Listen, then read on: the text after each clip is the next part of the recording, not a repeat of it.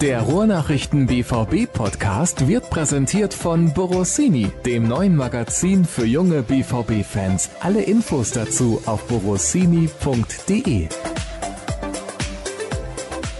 Ah, Jürgen, bist du auch eine Aktiengesellschaft?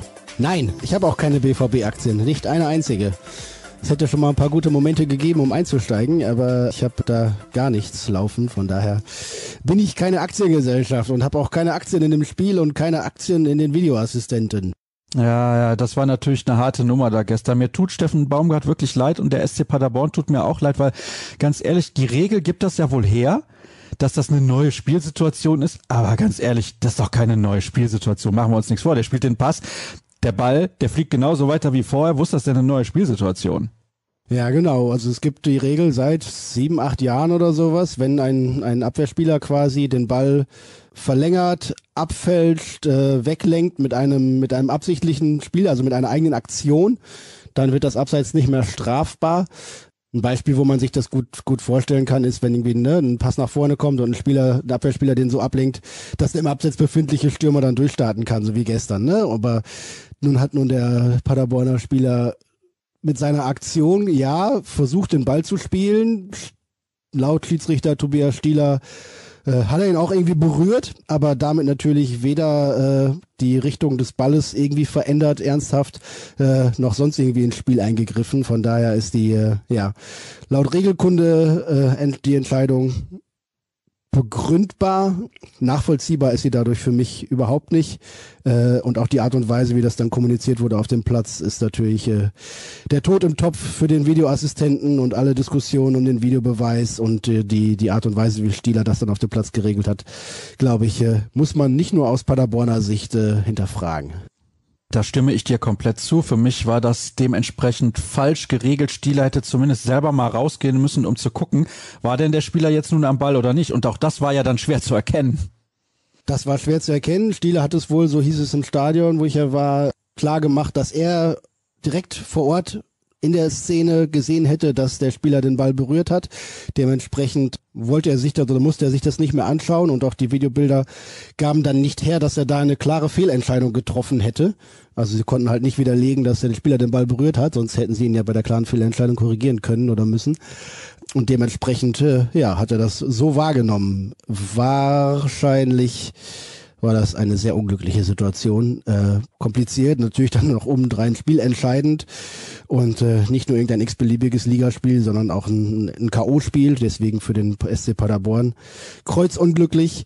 Bei den anderen Entscheidungen, glaube ich, lag, lag Stieler richtig. Bei der ersten Elfer-Szene gegen Holland in der Mitte der ersten Halbzeit, ja, muss man nicht zwingend pfeifen, könnte man drüber nachdenken, aber muss man nicht. Ähm, das 3 zu 1 von Holland in der Nachspielzeit der regulären Spielzeit zurückzupfeifen und auf der Dortmunder Seite im Strafraum nach dem Foul von Felix Passlack einen Strafschluss zu geben, auch korrekt. Ähm, was allerdings auch dramatisch ist, äh, diese Zeitverzögerung, die es dann gibt bei der Entscheidungsfindung. Beim einen Mal war es, glaube ich, viereinhalb Minuten, einmal war es, glaube ich, über fünf Minuten. Ähm, Wahnsinn. Also insgesamt hat die, die, die Nachspielzeit addiert, waren, glaube ich, an die 15 Minuten von, von allen Spielhälften, ähm, so dass du auf eine Bruttospielzeit von 135 Minuten kamst oder sowas. Ähm, das ist natürlich für den Fußballfan sehr ungewohnt. Äh, in anderen Sportarten kennt man das, aber selbst da geht die Entscheidungsfindung deutlich schneller. Und so auf diese Art und Weise, äh, ja, ist es ein, ein leidiges Thema.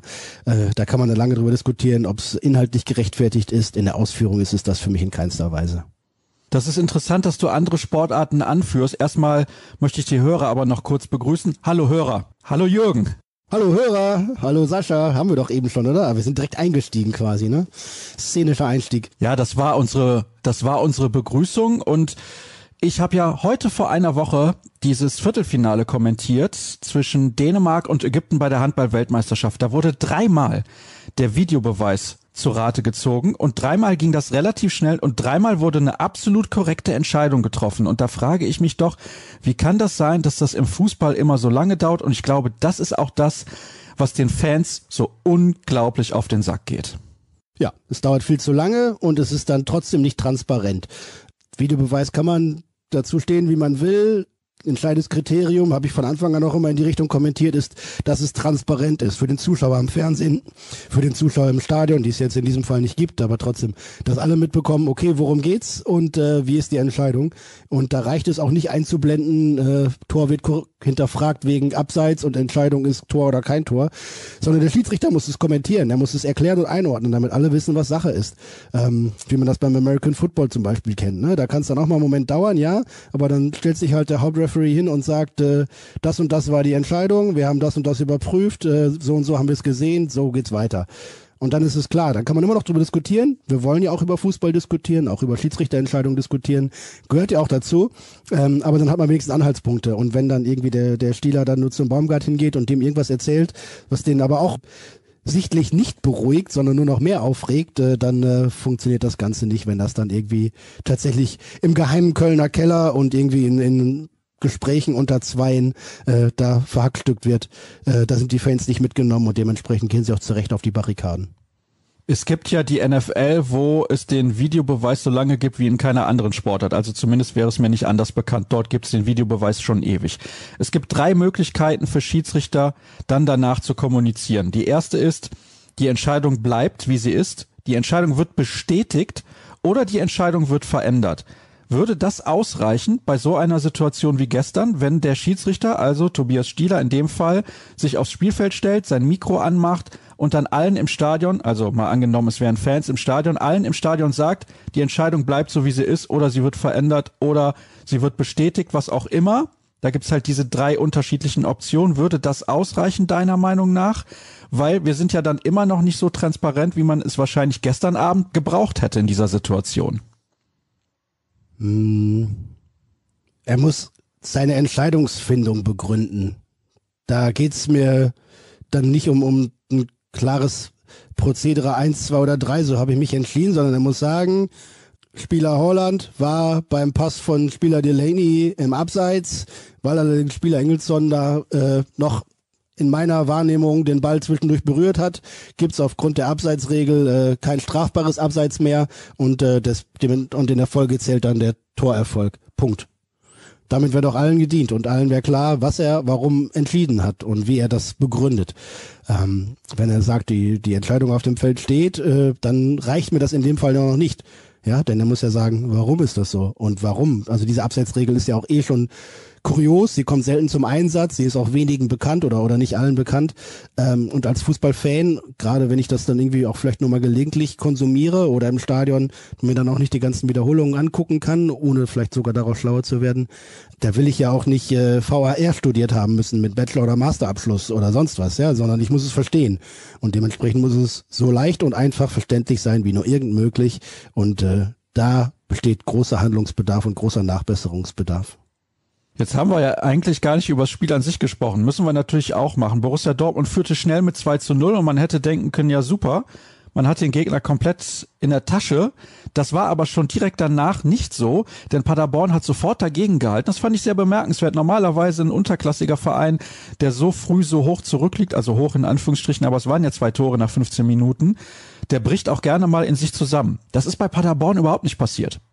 Nee, gar nicht. Die haben am Anfang ein bisschen Mühe gehabt, ihre taktische Marschroute so durchzuziehen, weil der BVB da den Ball schnell hat laufen lassen, viel in Bewegung war und dementsprechend auch Lücken und Freiräume gefunden hat. Mit dem 2-0 hat der BVB tatsächlich irgendwie das Fußballspielen eingestellt. Ja, dann war alles viel, viel langsamer. Die Lücken auf dem Feld waren groß, also die Abstände stimmten nicht zwischen den einzelnen Mannschaftsteilen. Äh, der Spielaufbau war fahrig, Zweikampfführung halbherzig. Und Paderborn hat das gemacht, wie man sie erwarten konnte, wie man weiß, dass die Mannschaft unter Steffen Baumgart spielt. Die gehen vorne drauf, versuchen zu pressen, versuchen sich den Ball zu klauen irgendwo. Und äh, auf dieses Spielchen hat sich der BVB eingelassen, äh, dank eigener Nachlässigkeiten. Fast fahrlässig. Und äh, das 2-0 war dann eben kein Ruhekissen, sondern eher so ein Unruhekissen. Ich habe zu den Kollegen, die links und rechts neben mir saßen, äh, zur Pause gesagt, wenn hier kein drittes Tor fällt, dann wird das noch spannend. Äh, und äh, so kam es dann ja auch tatsächlich. Äh, das hat das Spiel eigentlich vom Gefühl her von Anfang an fast so hergegeben. Dortmund führt 2-0, aber selbst eine 2-0-Führung gegen Außenseiter ist für diese Mannschaft im Moment äh, kein Grund, irgendwie beruhigt und solide, konzentriert und stabil Fußball zu spielen. Äh, denn auch dann hat die Mannschaft die Chance genutzt, muss man ja fast sagen, um nochmal ein oder zwei andere Gesichter zu zeigen, dass zwischen Minute 20 und 90 mit eben den aufgezählten Defiziten, dann allerdings auch nach der nach der regulären Spielzeit vor der Verlängerung sich nochmal zusammengerauft und dann das Ganze wesentlich konzentrierter zu Ende gespielt und dann zwar, zwar glücklich, aber auch nicht unverdient den Sieg eingefahren. Müssen wir vielleicht gestern in der Bewertung oder anders, müssen wir in der Bewertung des gestrigen Spiels, so ist es korrekt, ein bisschen gnädiger sein, weil ein Hummels nicht dabei war, weil ein Guerrero nicht dabei war, weil andere Stammspieler nicht mit dabei waren und doch Akteure gespielt haben, die eigentlich nicht auf dem Platz stehen, wenn es um wirklich viel geht? Nein, klares Nein. Denn äh, dann haben ja immer noch gestandene Erstligaprofis gespielt. Ich will mich jetzt gar nicht auf Einzelne komplett einschießen, aber wenn man sich ansieht, was Nico Schulz als Linksverteidiger nicht zu leisten imstande ist, muss man ja fast so rumformulieren, dann ist das schon schon äh, haaresträubend. Also es ist ja unglaublich, wie der leistungsmäßig so weit hinterherhinkt, äh, dass er der Mannschaft überhaupt nicht helfen kann, dass er auch die Bälle gar nicht mehr zugespielt bekommt und eigentlich ein Fremdkörper ist im Spiel fußballerisch hat er seine Defizite. Der kann, wie ich glaube in acht Minuten war es, frei vorm Tor stehen, wo nur noch irgendwie ein paar Feldspieler die Linie verteidigen und er trifft nicht mal den Kasten. Wenn er in aussichtsreiche Position im Strafraum oder in Strafraumnähe kommt, dann äh, weiß er nicht, was er tun soll. Hinten hilft ihm meist noch sein Tempo, so dass er irgendwelche Lücken und Räume, die er entstehen lassen hat, noch zulaufen kann, aber auch nicht immer. Stellungsspiel ist dann natürlich noch extrem ausbaufähig. Zweikampfverhalten sowieso, da gab's so wirre, kuriose Szenen. Das ist schon äh, wirklich frappierend, wie da jemand äh, mit der Form, mit dem aktuellen Leistungsvermögen so weit hinterherhinkt. Bei, bei einem Lukas Piszek äh, müssen wir nicht drüber reden, was der schon alles geleistet hat und wie oft der schon auf dem Platz stand. Aber da äh, muss man auch sagen, zeigt die Formkurve nun wirklich nicht nach oben. Dem fehlte natürlich komplett der Spielrhythmus und die Praxis, aber man sieht, wie er sich da eindrehen lässt, wie er beim Antritt regelmäßig äh, dem Gegenspieler, vom Gegenspieler die Hacken gezeigt bekommt, wie er falsche Entscheidungen trifft. Das war schon ein bisschen erschütternd. Wir haben vorher auch intern häufiger darüber diskutiert, dass ein großes Problem ist, dass die zweite Reihe bei Borussia Dortmund ja auch keinen Druck macht auf die 14, 15 Ersten, die regelmäßig spielen. Aber jetzt äh, hat man in den Fällen von Schulz oder Piszek von Felix Passlack, der danach hereinkam, aber auch gesehen, oder Moda Hut, dass diese Jungs auch wirklich gerade gar nicht in der Lage sind, Druck auszuüben auf die Stammspieler oder auf die Jungs, die in der, in der Hierarchie vor ihnen stehen, weil sie eben so weit hinterherhinken. Also von daher, ja, man muss betrachten, da fehlte ein Hummels, da fehlte ein Witzel, da fehlte natürlich ein Hazard, äh, Marco Reus nur auf der Bank, äh, da Nominell könnte die Mannschaft deutlich besser sein und deutlich stärker aufgestellt sein, aber die elf oder die 14, 15, die dann über die gesamte Spielzeit auf dem Platz standen, müssten alle mal in der Lage sein, gegen den SC Paderborn mit Verlaub und bei allem Respekt, den sich diese Mannschaft verdient hat, gerade mit einer 2-0-Führung im Rücken so eine Partie auch solide und sicher nach Hause führen. Sehe ich übrigens genauso wie du. Da ist egal, wer auf dem Platz steht. In diesem Kader sind ja alle nicht ohne Grund Erstligaspieler und stehen auch bei Borussia Dortmund unter Vertrag und nicht irgendwie bei einem Abstiegskandidaten. Also da habe ich genau deine Meinung. Ist das einzig Gute an diesem Spiel gestern, dass Dortmund im Viertelfinale steht und dort mit Gladbach und Leipzig maximal zwei wirklich richtig potenziell starke Gegner warten. Wir wissen natürlich noch nicht, wenn wir jetzt gerade aufzeichnen, ob die beiden heute Abend weiterkommen, aber ansonsten muss man eigentlich jedes Team schlagen. Ja, also die Chance im Pokal was zu reißen ist durch das Aus der Bayern sicherlich deutlich gestiegen. Leverkusen ist auch schon raus. Von daher ist der BVB sicherlich äh, da in der Lage, bis nach Berlin zu kommen und äh, auch, auch den Pokal zu gewinnen. Die Chancen waren in den letzten Jahren selten größer. Allerdings habe ich so bemerkt, dass nach diesem 3-2 gegen Paderborn, na klar, einem dramatischen Spiel, aber auch wirklich keiner irgendwie von von wir wollen nach Berlin und der Titel ist unser Ziel gesprochen hat, weil, weil dieser Auftritt in seiner ganzen Art und Weise eher ernüchternd war, als dass er irgendwie euphorisiert hätte. Also ich glaube, die selbst wenn 25.000 auf der Süd gestanden hätten, dann äh, hätte es irgendwie vor Minute 123 äh, keine Sprechchöre, wir fahren nach Berlin gegeben, weil das Spiel das einfach gar nicht hergab. Ja, Pokal muss, muss ein Ziel sein für Borussia Dortmund ins Finale zu kommen. Nach dem Spiel gestern muss man sich allerdings eher fragen, ob die BVB-Mannschaft sich auf dem Weg dahin nicht selbst noch zwei, dreimal ein Bein stellt. Du bist aber richtig positiv heute, Jürgen. Ja, ich habe das ja auch gestern lange angeguckt und was ich zwischen Minute 20 und 90 gesehen habe, äh, war sehr ernüchternd. Also das äh, hätte ich nicht erwartet. Und die, die Frage, die sich anschließt, ist, was, was braucht diese Mannschaft denn? Also einen frühen Rückstand wie in Leverkusen, Gladbach hat phasenweise geholfen, gegen Augsburg eigentlich auch, äh, um irgendwie in Gang zu kommen. Äh, aber es kann ja nicht sein. Und eine frühe Führung gegen einen Zweitligisten 2-0 nach einer knappen Viertel, nach einer guten Viertelstunde hilft nicht, um dieser Mannschaft Sicherheit und Stabilität zu geben. Und dann verfällt sie wieder in alte Muster, hält sich nicht an die taktische Marschroute. Was willst du denn da noch sagen? Da bist du ja äh, wahnsinnig. Und dann muss man tatsächlich sagen, ja, äh, Mund abputzen, weiter geht's. Ähm, aber auch und das ist okay, das ist die nüchterne und positivste Erkenntnis aus diesem Spiel. Man muss aber auch in die Analyse gehen und sehen, dass da, ja, viele Spieler weit, weit hinterherhinken in ihrem Leistungsvermögen, dass die Mannschaft nach wie vor nicht gefestigt ist, kein, nicht homogen ist, nicht, nicht konzentriert über 90 Minuten arbeiten kann, immer wieder ähnliche Fehler begeht. Und ja, der Gesamteindruck nicht so ist, als dass man vom Borussia Dortmund in den nächsten Wochen noch und Monaten noch unbedingt viel erwarten muss, sondern eher, dass diese Mannschaft ein sehr, sehr kompliziertes Rätsel ist, das auch Edin Terzic in den ersten jetzt sechs, acht Wochen noch nicht so richtig lösen kann. Ich denke, es ist eine gute Idee, wenn wir jetzt mit den Hörerfragen weitermachen und die Liste ist natürlich lang. Fast 40 Beiträge haben uns via Twitter erreicht und jetzt gucke ich mal, wo fange ich denn mit an? Warum ist die Bank von Dortmund so schlecht, fragt der Erste. Ja, was ist das für eine Frage? Der Kader sieht auf den ersten Blick gut aus, eigentlich auch noch auf den zweiten, wenn man bis Position 18, 19 geht. Da fehlen aber jetzt einige. Wir haben es angesprochen gestern beispielsweise ein Hummels, ein Sagadu, ein Witzel, ein Hazard, äh, Reus nicht auf dem Platz von Anfang an. Klar, dann wird's natürlich dünner. Dementsprechend fehlen dann die Alternativen aus der, aus der ersten Kategorie. Gleichzeitig ist es aber so, dass ein halbes Dutzend Spieler überhaupt keine Rolle spielt.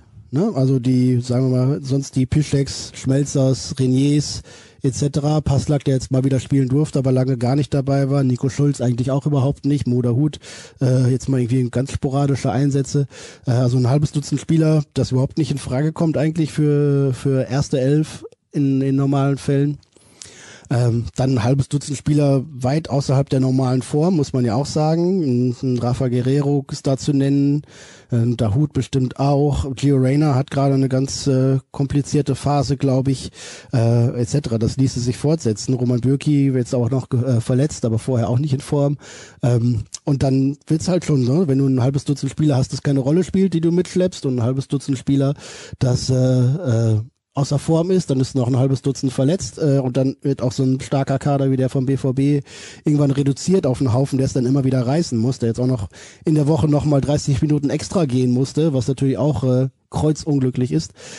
Die längeren Trainingswochen, das war erst die zweite englische Woche jetzt in diesem Jahr, ja, haben offenbar auch noch nicht dazu geführt, dass sich die Mannschaft bei der Form irgendwie angleicht und dass das alle irgendwie auf ein ähnliches Niveau kommen. Bei einigen zeigt die, die Kurve nach oben, wie bei einem Jaden Sancho zum Beispiel. Bei anderen allerdings äh, eher nach unten. Ich habe gerade einige Namen genannt. Julian Brandt könnte ich natürlich immer nennen in diesem Bereich. Und das ist äh, eine Aufgabe fürs Trainerteam, ganz klar. Die Mannschaft äh, in Form und Fitness und, und äh, Spritzigkeit da auf äh, ein Level zu bringen, so dass man da auch mal austauschen kann. Im Moment äh, das Leistungsniveau oder das Gefälle bei der Leistung äh, einfach noch viel, viel zu groß. Und das wird sich äh, ja früher oder später rächen. Am Dienstagabend wäre es fast passiert. Ist mit mehr Glück als Geschick nochmal gut gegangen aus BVB-Sicht, aber weiß ich nicht. Ich glaube, die, die Wettaussichten, dass der BVB den FC Sevilla in zwei Spielen in der Champions League herspielt, äh, sind jetzt, glaube ich, nicht groß gestiegen. Die nächste Frage gefällt mir richtig, richtig gut. Wie viele Flaschen Jack Daniels muss man eigentlich an einem Tag am Stück gesoffen haben, um für Nico Schulz 25,5 Millionen Euro an Hoffenheim zu überweisen? Herrlich. Ja, Jack Daniels ist, glaube ich, nicht unbedingt zwingend Getränk der Wahl bei den Entscheidungsträgern, aber trotzdem. Ich glaube, den Transfer von Nico Schulz bereut man bei Borussia Dortmund längst. Ich stehe auf der Position, dass man ihn noch gar nicht erst hätte tätigen dürfen denn es hätte nicht allzu viel an Recherche und an, an Hintergrundarbeit benötigt und bedurft, um äh, zu erkennen, dass diesen paar guten Monate, die er in Hoffenheim hatte, eher so so ein Ausreißer nach oben waren. Äh, Nachfrage in Gladbach hätte gereicht wahrscheinlich, um zu sehen, okay, das ist keiner, mit dem man äh, wirklich A, Pferde stehlen und B, Titel gewinnen kann. Und selbst in Hoffenheim war Nico Schulz ja kein Stammspieler, als der BVB ihn dort losgeeist hat. Da hat er unter Julian Nagelsmann längst seinen Posten verloren. Der kam in einer Phase, wo es in der Mannschaft da richtig gut lief, auf der Position links vor der Dreierkette gut zurecht. Er hat ein gutes Tempo und dann war es das auch schon fast. Der Preis war natürlich absurd hoch und wird, das wird dann nie wieder einspielen. Es gab im Sommer eine Anfrage aus, aus Manchester von United wohl, ob man Nico Schulz denn nicht kaufen oder ausleihen könnte für so eine Leihgebühr von einer Million oder so. Hat der BVB nicht gemacht, auch weil man nicht wusste, wie es bei Marcel Schmelzer weitergeht, der sonst noch eine Alternative auf dieser Position wäre. Ja, es ist ein Drama. Also ich bin, bin extrem, ich muss sagen, fast verärgert, wie, wie dieser Spieler nicht seine Leistung bringt und der Mannschaft einfach nicht helfen kann, nicht in der Lage ist zu helfen. Und wenn du siehst schon, dass, also wenn du von außen siehst, dass die Mitspieler ihm auch nicht vertrauen und ihm auch nicht viel zutrauen. Edith Terzic hat es angesprochen. Es gab gegen Paderborn in der ersten Hälfte mehrmals die Möglichkeit, mit so einem Diagonalpass Nico Schulz ins Spiel zu bringen. Aber die, die Mitspieler suchen und äh, wollen diesen Passweg gar nicht nutzen. Dann wird's bedenklich. Das ist ein, ein herbes Fehlinvestment. Vor knapp eineinhalb, ein Dreiviertel Jahren hat sich der BVB gefreut, mit Ashraf Hakimi und Nico Schulz die schnellste Flügelzange der Welt zu haben quasi. Äh, Hakimi ist längst Geschichte, Nico Schulz äh, ein kompletter Fehleinkauf. Und Rafael Guerrero wäre ja auch weg gewesen. Das ist ja auch kein, äh, kein Geheimnis, wenn das Angebot von Paris so eingetrudelt wäre, wie man es erwartet hätte. Von daher, ja, hat der BVB da bei der Planung für die Außenbahn Fehler begangen, ganz eindeutig. Das war eine klare Antwort vom Kollegen Jürgen Kors und ich bin gespannt, was er zur nächsten Frage zu sagen hat. Warum laufen Brandt, Reus und Rainer nicht? Warum ist Chan kein Stammspieler? Warum sind Haaland, Jan, Delaney die einzigen, die immer alles geben? Und so weiter und so fort. Und da kommt dann noch eine finale Frage, um die kümmern wir uns dann jetzt. Ist die Mannschaft zu faul oder zu schlecht? Eins von beiden muss es ja sein. ja, das ist mir ein bisschen zu plakativ und zu, zu plump mit solchen Stempeln zu arbeiten. Zu faul glaube ich nicht. Man, man, man kann ja gar nicht kollektiv irgendwie den Willen absprechen, wenn auch vielleicht manchmal nicht die, die richtige Haltung. Zu schlecht glaube ich auch nicht, denn sie rettet sich ja gerade oder permanent durch individuelle Klasse in, durch die Spiele und äh, erzielt dann noch Tore oder oder schafft noch äh, schafft noch Erfolge, wo es die Mannschaftsleistung das eigentlich vielleicht gar nicht so unbedingt hergegeben hätte. Wollen wir die der Reihe nach eben durchgehen? Lass uns doch mal eben über die einzelnen sprechen. Was ist das Problem? Emre Can, ja, zum Beispiel, kann ich sagen, ähm, hat auf dem Platz eine Körpersprache, die Borussia Dortmund dringend braucht, will vorangehen, ist allerdings auch sehr, sehr fehlerbehaftet in seinem Spiel. Standardsituationen bei Union Berlin oder gegen Gladbach haben den BVB teure Punkte gekostet. Und das muss natürlich auch irgendwo mal Konsequenzen haben, dass man sagt, nee, dann halt nicht. Dass er natürlich mit seiner demonstrativ aggressiven Spielweise Borussia Dortmund gut tut und und die Fans damit auch abholt, glaube ich gerne. Ähm, aber man muss halt auch das Gesamte betrachten und da ja ist er ist er nicht so ein Leader nach außen und nach innen und auf dem Platz mit Leistung, wie wie er es manchmal mit den Worten und mit äh, so plakativen Taten auf dem Rasen auch dann zu sein scheint problematisch gleichzeitig, ne? Dann spielt er erst rechts in der Dreierkette, dann sollte er dann vielleicht mal ein bisschen aushelfen im defensiven Mittelfeld oder vielleicht sogar ein bisschen offensiver. Jetzt war am Dienstag war Mittelmann in der Dreierkette. Ähm, so wird es natürlich auch schwierig, sich da ein, einzuspielen und festzuspielen. Aber ja, Thomas Delaney, Emre Can sind äh, Typen, die Borussia Dortmund dringend braucht und das zeigt ja auch, dass es eben nicht nur mit den Feinspielern geht. Auch ein Erling Holland, der nimmt sich zwar auch seine Auszeiten in den Spielen, das ist vielleicht auch nachvollziehbar bei seiner kraftraubenden Spielweise, aber äh, wenn er die Chance sieht und wenn er kann, dann, dann rennt er schon hinterher und versucht auch zu kämpfen bis zum Umfallen. Äh, das ist keine Frage. Und das sieht man aktuell bei anderen nicht. Das ist immer auch ein eine Formfrage, eine Momentumfrage, ähm, wie bei Marco Reus oder gerade Gio Reyna. Ich habe es eben schon angesprochen, hier kommt der Name auch nochmal. Wenn es gerade nicht passt, wenn die Form und Frische nicht da ist, wenn die Spritzigkeit fehlt, wenn das, das Spielgefühl fehlt, wenn du nicht in die Situation kommst, in denen du dann auch mal so glänzen kannst, äh, dann sieht halt alles schwerfällig und träge aus. Bei Gio ne, sieht's halt immer auch so ein bisschen nach so einem Einheitstempo aus, aber ähm, das ist es eigentlich nicht. Das ist eher so eine Spielweise oder so sein, seine Bewegungsart, äh, die das dann manchmal so scheinen lässt. Ja, es gibt äh, aber auch Erklärungen dafür. Ne? Der Junge ist zum Beispiel 18, Jaden Sancho 20, der hatte ein paar schwierige Wochen hinter sich und Monate hinter sich, hat jetzt in den letzten 13 Spielen elf Scorerpunkte gesammelt, glaube ich. Also da zeigt die Form ganz klar nach oben und es gibt immer Wege daraus. Es ist halt schwierig, wenn zu viele von dem begrenzten Aufgebot, über das wir eben gesprochen haben, äh, dann gerade da zu knapsen haben. Ich glaube nicht, dass die Mannschaft zu schlecht ist. Äh, vom Kader her kann sie wahrscheinlich nicht an den FC Bayern heranreichen, aber muss dann dahinter, glaube ich, keinen, keinen in Deutschland äh, irgendwie, irgendwie fürchten oder, oder da besser aufgestellt sehen. Äh, faul ist sie, glaube ich, auch nicht. Ähm, sie könnte allerdings gieriger sein und erfolgshungriger sein im, im Schnitt. Da, das machen einige, ja, andere haben das weniger in sich.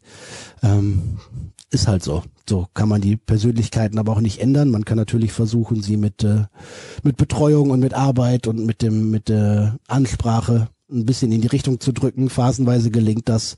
Allerdings dann äh, sind diese Phasen leider auch wieder viel zu schnell vorbei, wie Anfang Januar und Mitte Januar oder während der Spiele in Gladbach oder gegen Paderborn, wo diese Mannschaft einfach durchweg unterschiedliche Gesichter zeigt und manchmal nur eine Viertelstunde zwischen, zwischen richtig stark und äh, katastrophal liegt. Diese Inkonstanz ist natürlich äh, ein großes Hemmnis und wird den BVB auch wahrscheinlich für den Rest der Saison daran hindern, äh, da irgendwann mal richtig durchzustarten. Inwiefern haltet ihr einen Umbruch für nötig und auf welchen Positionen muss der BVB unbedingt eine Auffrischung haben? Ja, den halte ich für nötig, erst recht, wenn ein anderer Trainer kommt ne, und auch eine etwas andere Spielweise vorlebt und, und, und sehen will, dann braucht es natürlich auch ein paar angepasste Spielertypen. Ähm, jetzt haben der BVB halt gerade im vorderen Bereich auch sehr viele feine Techniker, ne, die dribbeln und den Ball streicheln und links und rechts gucken und so, aber wenig, zu wenig Dynamik, zu wenig Zielstrebigkeit, zu wenig vertikales Spiel auch. Äh, da muss man natürlich mal drauf schauen, was man da mit und mit wem man das besser umsetzen könnte. Äh, Innenverteidigung, glaube ich, ist ein großes Ding. Da hast du einen erfahrenen, ält älteren Hummels, dann hast du einen Akanji, der eigentlich vom Alter her genau in der Mitte steht, zwischen Hummels und Sagadu, wo man aber auch nicht so genau weiß, wie geht's da weiter. Sagadu, der das Potenzial immer wieder zeigt, aber viel, viel häufiger verletzt fehlt, als er spielen könnte. Also einen gestandenen, soliden Innenverteidiger brauchst du eigentlich auch. Ähm, dann musst du gucken, was auf den Außenbahnen passiert, links und rechts. Ne? Also Marcel Schmelzer wird äh, nicht die Zukunft darstellen, Lukas Spielsteck wird nicht die Zukunft darstellen, Nico Schulz haben wir jetzt genug äh, in die Pfanne gehauen. Auf rechts hat Thomas Meunier noch nicht das gezeigt, was er, was man sich von ihm versprochen hat, weiß er selber. Ähm, da ist aber sicherlich noch was da. Matteo Morey hat jetzt ein paar Chancen bekommen, allerdings auch nicht so durchweg überzeugt. Äh, von daher sind das auch Positionen, wo man eigentlich noch ein Augenmerk legen müsste. Haben wir noch nicht über die Torhüter-Position gesprochen und dann haben wir noch nicht darüber gesprochen, dass äh, natürlich die äh, Kassen leer, leer, leer und leerer als leer sind. Denn große Investitionen werden im nächsten Sommer nicht möglich sein. Er wird man Spiele abgeben müssen, um, um die Defizite aufzufangen, die durch die Corona-Pandemie entstehen und bereits entstanden sind. Von daher, ja, Umbruch tut eigentlich Not, äh, aber doppelt kompliziert in dieser Phase gerade aktuell. Da sind viele Entscheidungen zu treffen, von denen gerade auch nicht absehbar ist, wie sie ausfallen können, weil zum Beispiel auch sowas wie die Champions League Qualifikation da dran hängt. Aber eine Veränderung und einen neuen Aufbruch einen frischen Start braucht es auf jeden Fall im Sommer. Denn auch so sehr ich Edin Terzic auch, auch schätze und mag und ihm eigentlich den Erfolg auch wünsche, ich glaube, auch er beißt sich irgendwie an dieser Mannschaft, an dieser launigen Diva die Zähne aus und, und kriegt sie nicht so richtig auf, auf Linie. Ähm, er wird da weiter dran arbeiten. Ich sehe auch in manchen Dingen Fortschritte, in anderen Dingen leider nicht. Aber ich glaube, für die Ambitionen und die Ziele und das Selbstverständnis von Borussia Dortmund muss da im Sommer ein großer Schnitt gemacht werden. Hier wird unter anderem von Körpersprache gesprochen, von Unzulänglichkeiten, von Kirmestruppe, dann von Zweitligist in Anführungsstrichen. Und obwohl du dich nicht einschießen willst auf einzelne Spieler, muss ich das natürlich fragen, weil das auch amüsant ist. Beschreib bitte die Leistung von Schulz gegen Paderborn mit einem Wort. Bitte gut überlegen, Jürgen. Ein Wort. Ungenügend oder mangelhaft oder schlecht? Ich sag schlecht, dann ist es nicht so schulnotig. Schlecht.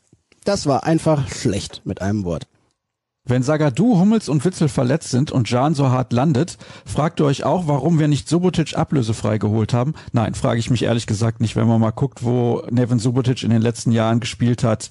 Bei Union Berlin, gut, das war noch ein vernünftiger Verein, dann beim ersten FC Köln, Abstiegskandidat, jetzt in der Türkei, jetzt ist er nach Österreich gegangen, davor hat er ja bei Saint-Etienne gespielt in Frankreich, da war er noch Stammspieler, hat auch gute Leistungen gebracht, aber plötzlich hat das auch nicht mehr funktioniert. Ich glaube, er hat seinen Zenit einfach überschritten und der würde dieser Mannschaft nicht weiterhelfen. helfen. Ja, sehe ich auch so, ne? Bei, bei aller Wertschätzung, ne, wie für einen Nevin oder für einen Lukas Piszek, da muss man sich dann bei einem Spiel wie gestern Abend schon fragen, ob er nicht die falsche Entscheidung getroffen hat im vergangenen Sommer. In der letzten Saison ging es noch oft gut, rechts in der Dreierkette, da hat er, hat er gute Dienste geleistet, starke Spiele auch gezeigt. Aber offenbar ist dann, ja, der, der, der Abfall an, an, an Leistungspotenzial dann irgendwann doch so stark und so gegeben, dass es äh, schwierig ist, das aufzuhalten. Also ich glaube nicht, dass Nevin Subotic dem BVB gerade helfen würde. Es gibt Gerüchte um Torhüter und da kamen ein paar Fragen rein, was das angeht. Hast du ja auch mitbekommen, der Kollege Dirk Rampe hat das bewertet in unserem Gerüchtecheck und hat sich für die Oma-Variante entschieden. Nichts ist ausgeschlossen. Ist denn wirklich nichts ausgeschlossen? Ja, wir haben ja gerade über den Umbruch und die Möglichkeit im Kader viel zu verändern gesprochen. Und da gibt's, glaube ich, größere Baustellen als die des Torhüters. Haben wir auch, äh, habe ich ja gerade ein bisschen ein, angerissen und skizziert. Und du müsstest ja einen Torhüter holen, der bedeutend besser ist als die beiden, die du da jetzt hast. Der müsste auch noch ein bisschen Perspektive haben, also möglichst noch nicht 30 sein. Und der müsste auch noch günstig sein oder am bestenfalls sogar umsonst zu holen sein. Während du für deine für deinen oder deine eigenen Torhüter noch äh, dann Abnehmer bräuchtest. Und das, während du kein Geld hast und eher auf Einnahmen eingewiesen bist, als auf große Ausgaben äh, setzen kannst. Äh, ich äh, glaube da nicht dran. Da, da sind andere Positionen in der Prioritätenliste weitaus höher.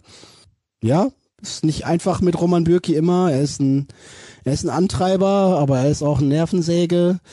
Seine, sein Ehrgeiz wirklich mir bei manchen anderen.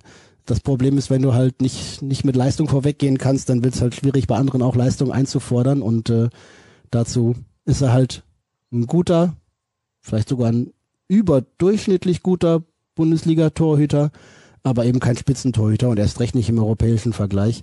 Aber das wusste der BVB im vergangenen äh, Frühjahr auch und hat den Vertrag mit ihm langfristig nochmal verlängert, um eben auch zu sagen, dann lassen wir hier diese Baustelle schließen wir, da sind wir dann gut aufgestellt. Die werden sich schon wieder irgendwie zusammenraufen. Aktuell sehe ich aber tatsächlich Marvin Hitz vorne, denn äh, der hat mich am Dienstag auch, auch fußballerisch überzeugt. Zum Beispiel das, das 2-0 mit einem guten, langen, hohen Ball aus Bedrängnis heraus, gut eingeleitet. Ähm, beim Treffer zum 2 zu 1 sieht er nicht so glücklich aus, aber ich glaube, der Ball war für ihn so spät zu sehen, dass da kaum irgendwie die Möglichkeit war, den Ball noch abzuwehren. Und er hat halt eine, eine positivere Ansprache auf dem Platz. Ähm, man hört ihn auch besser, also er dirigiert seine Vorderleute, glaube ich, gut. Und äh, ja, also klar gibt's, wenn es nicht läuft und wenn Torhüter Fehler machen, immer Diskussionen, weil manche von diesen Fehlern so offensichtlich sind, wie der von Bürki bei dem Freistoß in Gladbach 2-2. Aber das ist, glaube ich, nicht das Problem, sondern dann sind es eher so diese verpassten Chancen für eine Parade eines Torhüters, äh, dass Bürki einfach mal rauskommt, wenn ein Freistoß oder eine Ecke oder eine Flanke irgendwie Richtung 5 Meter Raum fliegt und nicht auf der Linie bleibt und dass er, dass er mehr, mehr von diesen 50-50 Situationen zu seinen Gunsten löst und äh, sich nicht anschließend beschwert, dass seine Vorderleute nicht aufgepasst haben. Ich glaube, dass der BVB größere, dringendere Probleme hat als die Torhüterposition. So, jetzt gucken wir mal, weil wir noch so viele Hörerfragen haben. Ah, da waren aber auch ein paar polemische Sachen dabei nach dem Spiel oder mit, mit dem Eindruck des Paderborn-Spiels, glaube ich. Ne? Da, das war ja nicht alles mehr so ganz sachlich, glaube ich. Das ist korrekt und deswegen schreibt ein Hörer auch, das muss ich jetzt gerade nochmal raussuchen, wo war's? Hey Sascha, Lob an den Podcast und danke für die Hörerbeteiligung, aber frag bitte nicht nach dem Spiel, sonst wird der Anteil der emotionalen und polemischen Fragen etwas zu hoch. Da haben wir es ja schon. Ja, das habe ich genauso wahrgenommen. Ist aber auch verständlich, ist ja auch cool, ne? Aber bringt ja nichts, wenn ich mich jetzt hier um Kopf und Kragen rede und irgendwie Nico Schulz in die Tonne kloppe, denn äh, davon wird ja auch nichts besser. Dann müssen wir eher uns zusammenreißen und einigermaßen sachlich analysieren, was da schief läuft und äh, davon haben, glaube ich, auch die Hörer mehr. Also es braucht ja jetzt keiner hier Tiraden anzuhören. Ich glaube, das Interesse daran ist eher begrenzt. Dann stelle ich mal eine Taktikfrage. Wo war sie denn? Hätte man einen Ansgar Knauf nicht als weitere Option für den Flügel hochziehen können?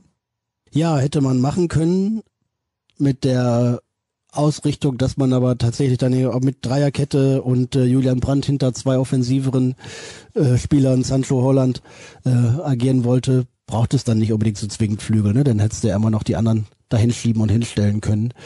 Aber ja, mich hat die Aufstellung auch ein bisschen überrascht, verwundert. Ich hätte natürlich versucht, irgendwie den Vielspielern eine Pause zu gönnen. Das gab der Spielverlauf dann nur bedingt her. Trotzdem fand ich manche Wechsel merkwürdig. Spieler wie Mokoko oder Tigges, die ja eigentlich eingeplant sind und helfen können, dann auch wiederum gar nicht zu bringen, fand ich auch verblüffend oder ja, hat mich ein bisschen nachdenklich gelassen, warum die dann eben nicht, wenn man beispielsweise ein 2 zu 1 über die Zeit bringen muss, mal kommen, um da vielleicht nochmal einen Ball vorne zu halten, um mal nochmal Kopfballstärke zu haben mit Tigges oder ähnlichem. Ja, fand ich nicht alles so schlüssig. Ob Ansgar Knauf jetzt einen großen Unterschied gemacht hätte, wenn er auf der Bank gesessen hätte, weiß ich nicht. Äh, eingewechselt werden worden wäre er wahrscheinlich bei dem Spielverlauf dann auch doch nicht. Dann wird hier gefragt nach Hazard, weil er als Flügeloption schmerzlich vermisst wird. Was ist mit ihm? Wann kann er eventuell wieder spielen? Wie sieht's auch bei Mats Hummels aus? Ja, Torgan Hazard ist ein Problem. Ich habe das letzte Woche einmal noch länger thematisiert, was der, Pro was der Fall war, denn der hat äh, ja vom ersten Saisonspiel an schon Probleme muskulärer Art gehabt, Muskelfaserriss gleich gegen Gladbach im Eröffnungsspiel, ist dann zurückgekommen, hat einige Partien gemacht, auch ganz ordentlich, war dann wieder verletzt und hat sich im Pokalspiel in Braunschweig kurz vor Weihnachten nochmal eben kurz für sieben Minuten einwechseln lassen. Und äh, diese sieben Minuten waren tatsächlich fatal, weil er da das Spiel schon gar nicht mehr zu Ende spielen konnte und dann vorzeitig vom Platz gehen musste, halt beim Stand von 2-0 da, glaube ich. Ähm, und dann ist er dann beim Muskel an derselben Stelle wieder was gerissen also eine Rehruptur. Und äh, das macht natürlich den Wiederaufbau besonders haarig. Da muss man dann extra vorsichtig sein, dass sich das nicht zu einem noch gewaltigeren Problem entwickelt. Da hat der BVB einen Fehler gemacht. Ich weiß nicht, ob es der Spieler war, der gesagt hat, alles gut, oder ob der Trainer gesagt hat, du musst jetzt rein, oder ob die medizinische Abteilung zu früh grünes Licht gegeben hat, äh, vielleicht auch auf Druck hin. Allerdings hätte man sich diese sieben Minuten sparen können. Jetzt fehlt er deswegen sieben Wochen länger. Und das ist äh, ja ein kleines Drama, weil eben Torgan Hazard ein Spielertyp ist, von dem es nicht so viele gibt im Kader, der mal die die Seiten die Seite hält, die an der Linie bleibt, der das Tempo hat, um da auch nochmal Durchbrüche zu schaffen. Und äh, der fehlt dem BVB als weitere Option ganz immens. Also eine deutliche Schwächung, weil er einfach auch ein guter Kaderspieler ist, der selten große Ausreißer nach oben hat, aber auch ganz, ganz wenige nur nach unten und einfach verlässlich liefert und immer wieder seine Scorerpunkte beisteuert.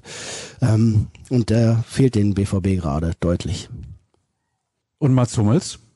Ja, ist angeschlagen, aber ich würde Mats falsch einschätzen, wenn er nicht alles versuchen würde, dass er am Samstag spielen kann äh, in Freiburg. Danach ist eine ruhige Woche. Er wird auf die Zähne beißen und es versuchen, wenn es irgendwie verantwortbar ist. Wenn es allerdings zu fraglich ist oder gefährlich ist äh, mit Blick auf die danach kommenden Wochen äh, Champions League etc. Ja, wird es auch irgendwie ohne ihn gehen. In Freiburg wird man dann eh viel, viel das Spiel selber machen müssen. Wenn er kann, wird er spielen. Wenn es äh, zu haarig ist oder das Risiko zu groß ist, wird man ihn schonen oder nochmal eine Woche zurückhalten. Nach dem Spiel am Dienstag wird man natürlich eher sagen, wir brauchen ihn eigentlich dringender auf dem Platz denn je, selbst wenn er irgendwie nicht im Vollbesitz seiner Kräfte ist. Gibt es was Neues in Sachen Sergio Gomez? Mit viel Talent damals auch zum BVB gekommen und nun in Vergessenheit geraten. Schade. ja, nicht ganz in Vergessenheit geraten. Ich glaube, aktuell lief's das letzte Mal, als ich geguckt habe, ist tatsächlich aber auch ein paar Tage her, äh, nicht so blendend für ihn mit Uesca. Ja, also wenn er sich da nicht wieder in den Vordergrund spielen kann, glaube ich, dass das äh, bei Borussia Dortmund dann auch keine große Perspektive gibt. Bin ich allerdings äh, jetzt nicht im Detail im Thema, weil ich, äh, wie gesagt, ein paar Tage nicht mehr geschaut habe, wie er sich so macht. Klar, großes Talent, toller Fußballer eigentlich, äh, aber der Schritt von Junioren zu Seniorenfußball ist dann halt manchmal eine Klippe. Hier wird geschrieben, redet über den BVB und nicht über eure Föhnfrisur. Ja gut, Jürgen, also was soll ich dazu sagen? also ich habe ab und zu mal einen Föhn in der Hand, aber dann um meinen Kindern nach dem Baden die Haare zu föhnen. Bei mir selber tut das äh, selten Not. Ich föhne mir die Haare, wenn ich beim Schwimmtraining war. Allerdings, äh, da das jetzt auch seit langer, langer Zeit nicht mehr möglich war, eben auch nicht. Aber was bei dir mit deiner Föhnfrisur. Die ist doch gar nicht geföhnt, die ist doch einfach immer so, die liegt doch so auf dem äh, Mannequin-Kopf, den du bei dir da in der Wohnung stehen hast und immer wenn du rausgehst oder ich dich in der Videokonferenz sehe, dann setzt du diesen Pelzhelm eben auf, oder? Ja, das ist ja dieses Ding da von Lego, nur in weich. Ja, ja, super. Ist cool. Mhm. Ja, ich überlege mir, ob ich da irgendwie mit Geld verdienen kann mit sowas. Das ist ja dann vielleicht eine interessante Einnahmealternative. Spaß beiseite, wir werden wieder ernst und sprechen über Borussia Dortmund. Was haben wir denn da noch? Es haben uns so viele Fragen erreicht. Es ist der Wahnsinn. Irgendwann muss der Kollege aber auch wieder arbeiten, während ich dann den Podcast schneide. Gucken wir mal, was noch besonders interessant ist. Was haben wir denn da? Das ist doch der beste Teil der Arbeit heute. Einfach ein bisschen drauf losplappern, mich nur ab und zu am Riemen reißen. Was will ich denn von dir doch wissen, Sascha? Ich frag dich mal. Was glaubst du, kann Borussia Dortmund in dieser Saison noch erreichen? Champions League Qualifikation in der Liga soll es mindestens sein. Pokal steht schon mal das Viertelfinale. Champions League sieht eigentlich auf den ersten Blick machbar aus mit FC Sevilla. So ein, so ein kann so, kann so laufen Spiel.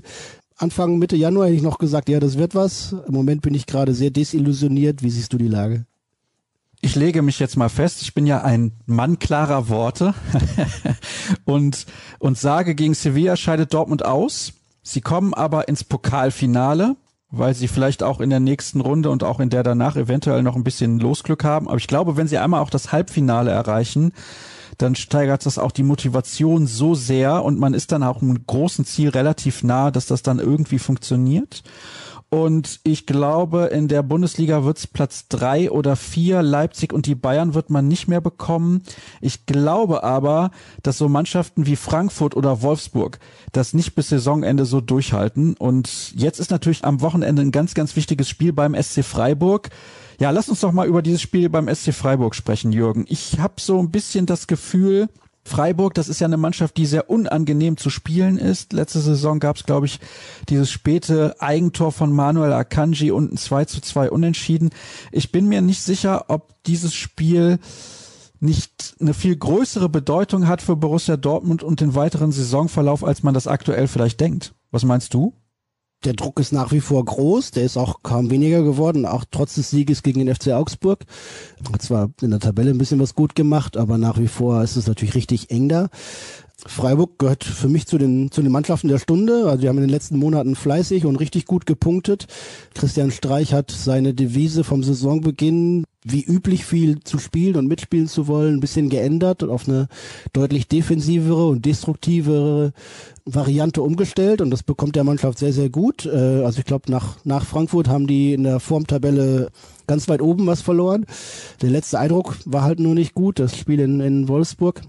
Aber ja, da kann der BVB nun wahrlich nicht behaupten. Ich erinnere mich an einen, an einen klaren Sieg, das war irgendwann Ostern vor drei Jahren oder was, da gab es mal ein 4-0. 4-0, ich glaube ein 4-0 am Ende. Ähm, aber meistens war es doch deutlich schwieriger und komplizierter. Und ja, dieser Februar scheint auf dem Papier machbar mit Augsburg, Freiburg, Hoffenheim. Ich glaube, Bielefeld kommt dann noch, wo du einfach sagen musst, das sind alles drei Punkte-Spiele. Allerdings wissen wir ja auch, dass äh, alles und einfach und äh, drei Punkte Spiele für Borussia Dortmund und vermeintlich schwächere Gegner so eine Geschichte für sich sind. Und da geht's in Freiburg mit los, ja. Und das dazu mit bei nicht wenigen Spielern, die am Samstag wieder auf dem Platz stehen, 120 extra Minuten in den Beinen. Wird eine spannende Fahrt für den Kollegen Jören, der freut sich schon auf die elendlange Reise in den Breisgau. Ähm, sonst hat man in Freiburg oftmals das Glück, dass schon ein bisschen frühlingshaft oder noch sommerlich ist. Äh, jetzt wohl allerdings auch nicht. Für den BVB eine ganz komplizierte Aufgabe. Das äh, mit lässt mit den Eindrücken vom Paderborn-Spiel jetzt nicht zu großen Träumen äh, sich verleiten. Allerdings, du hast es eben gesagt, ne, wenn man in der Tabelle ein bisschen weiter nach oben wieder muss und die, die Konkurrenz auch mal ein bisschen abschütteln muss, äh, dann gibt's ja keine Frage, dass man in Freiburg gewinnen muss. Ich habe mir vor zwei, drei Tagen die Tabelle angesehen und war geschockt, dass Frankfurt Dritter ist. Also ich meine, Frankfurt ist ja auch schlecht in die Saison reingekommen, aber jetzt haben sie eine Phase, wo sie gefühlt jedes Spiel gewinnen. Und ich frage mich ja auch, warum gelingt das dem BVB nicht, der eine deutlich höhere Qualität im Kader hat als Eintracht Frankfurt?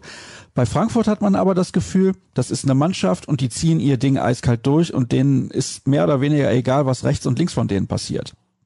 Ja, die sind auch ein bisschen eher in die Saison reingestolpert, aber haben dann äh, dann ordentlich zugelegt und nachgelegt, haben sich so als als Mannschaft gefunden, haben äh, da auch ein, ein paar gute Ergänzungen gefunden. Ah, jetzt natürlich noch mal einen guten Transfer gelandet mit Jovic, ne? Also haben mindestens zwei, zwei richtig starke Stürmer, mit denen sie auch zusammen spielen können.